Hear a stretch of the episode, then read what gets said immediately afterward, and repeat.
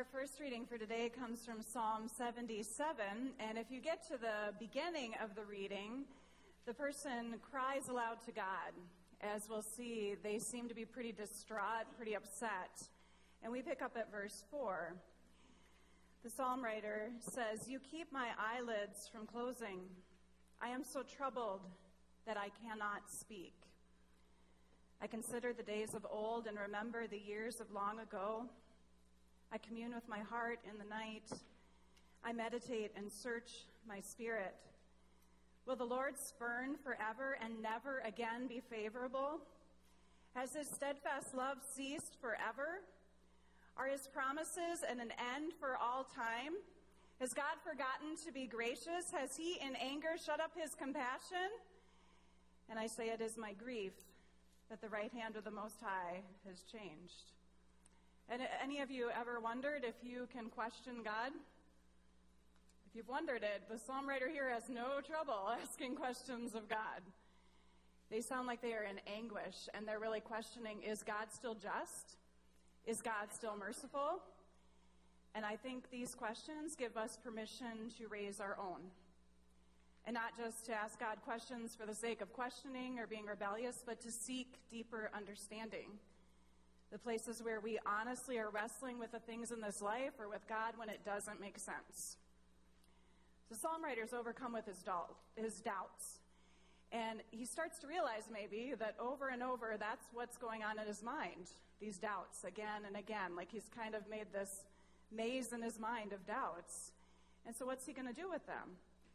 He realizes he's just listening to his own doubts, and so instead of letting those doubts rule the day, he doesn't ignore them. He's named them before God. But now he decides that's not going to be his focus.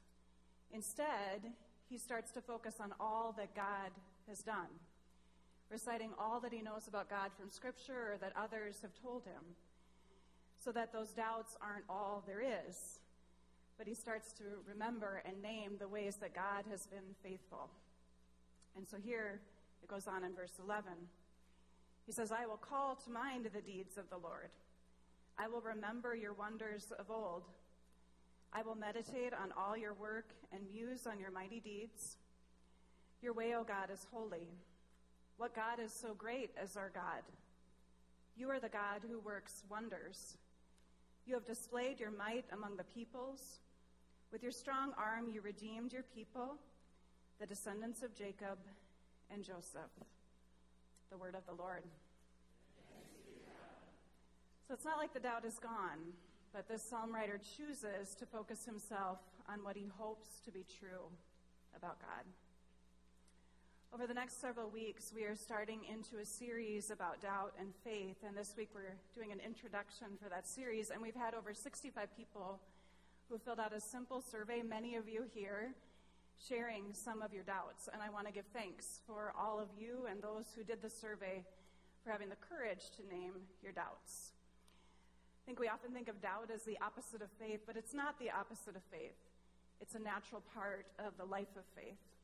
And if we go to the next slide, you can see a graph. It maybe isn't quite big enough for you to see. But you can see that most of us here who filled out the survey, we at one time or another struggle with doubts that it's part of the human condition.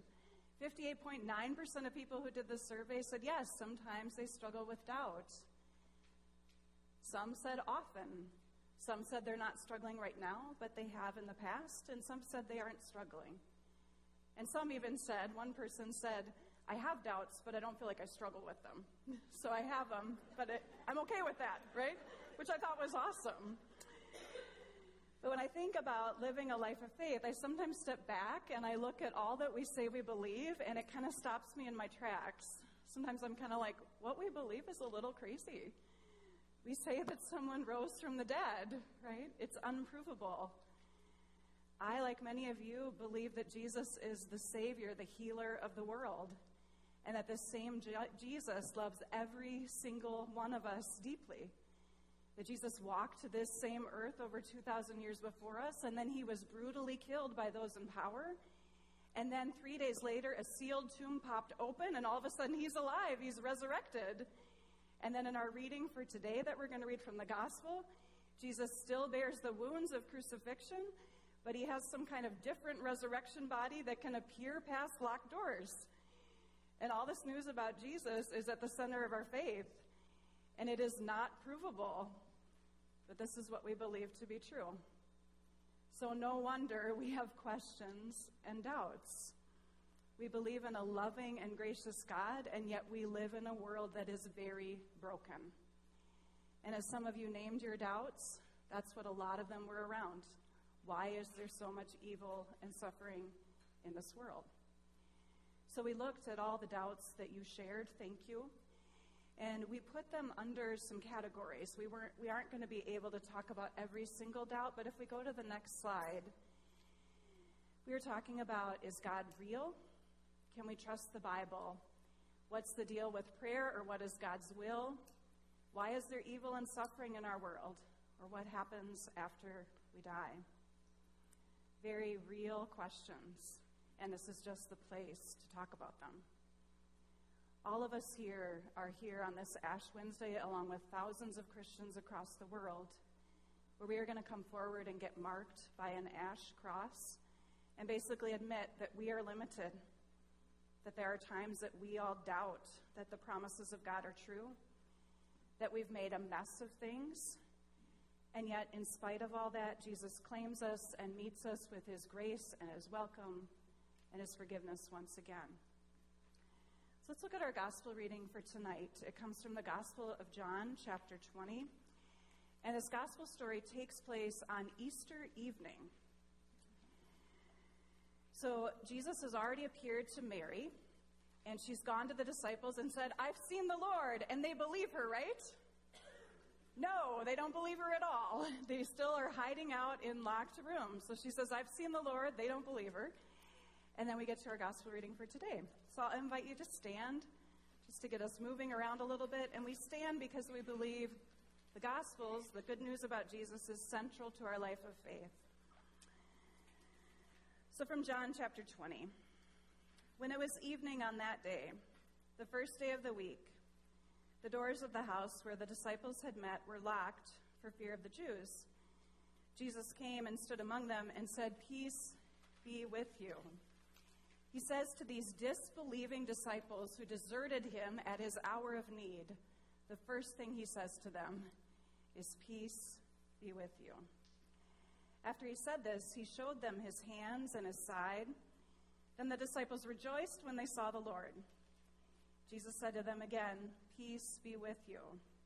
As the Father has sent me, so I send you. When he had said this, he breathed on them and said to them, Receive the Holy Spirit. If you forgive the sins of any, they are forgiven them. If you retain the sins of any, they are retained. But Thomas, who is called the twin, one of the twelve, was not with them when Jesus came. So the other disciples told him, We have seen the Lord. The exact same thing Mary told them that they didn't believe. They now told Thomas, We've seen the Lord.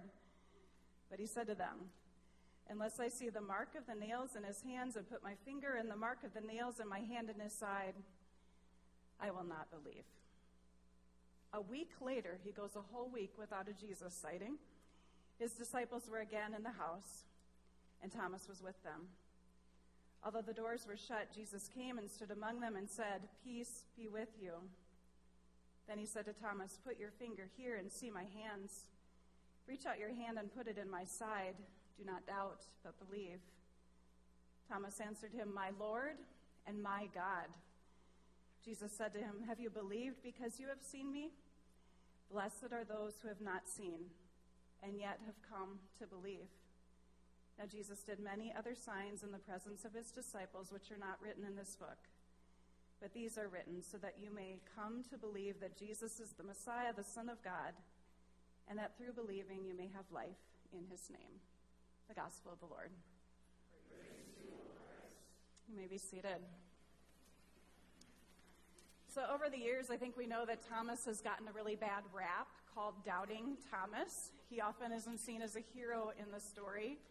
Somebody who writes about this says that she notes growing up, she was told to not be like Thomas. But now looking at him, she notes that here is a man who dared to confess uncertainty in the midst of those who were certain. Can you imagine doing that? Confessing uncertainty in the midst of those who were certain.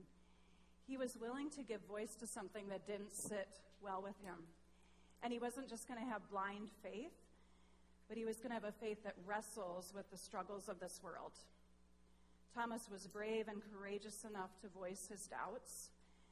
And I wonder if it's only by voicing them that we can live with them, move through them, and maybe even come to faith on the other side.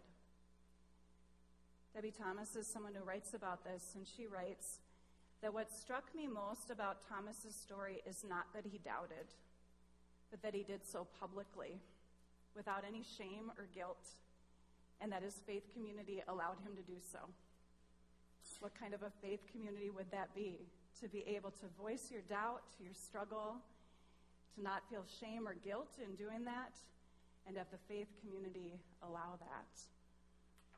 I shared several weeks ago, so some of you heard this recently, but I shared that there was a study done by the Fuller Youth Institute, and they found that over 70% of high school students that are involved in churches, over 70% of them experience serious doubts with their faith before they're done with high school.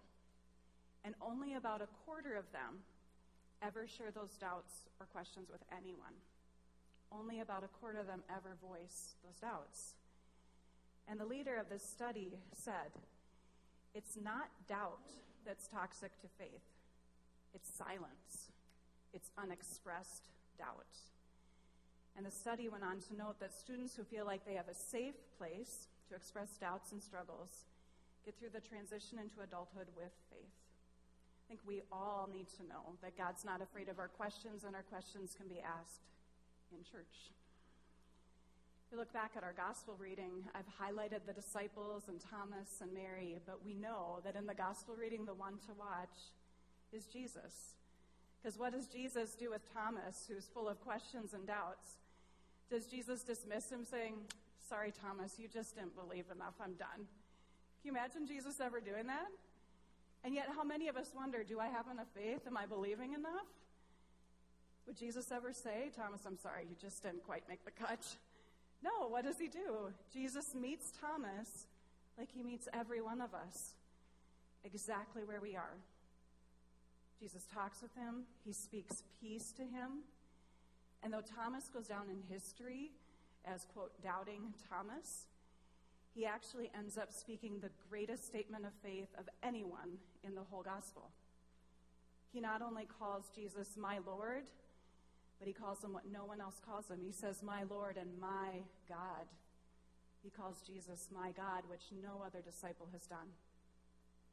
Through Thomas's doubts, Jesus sticks by him and eventually brings him to even deeper faith.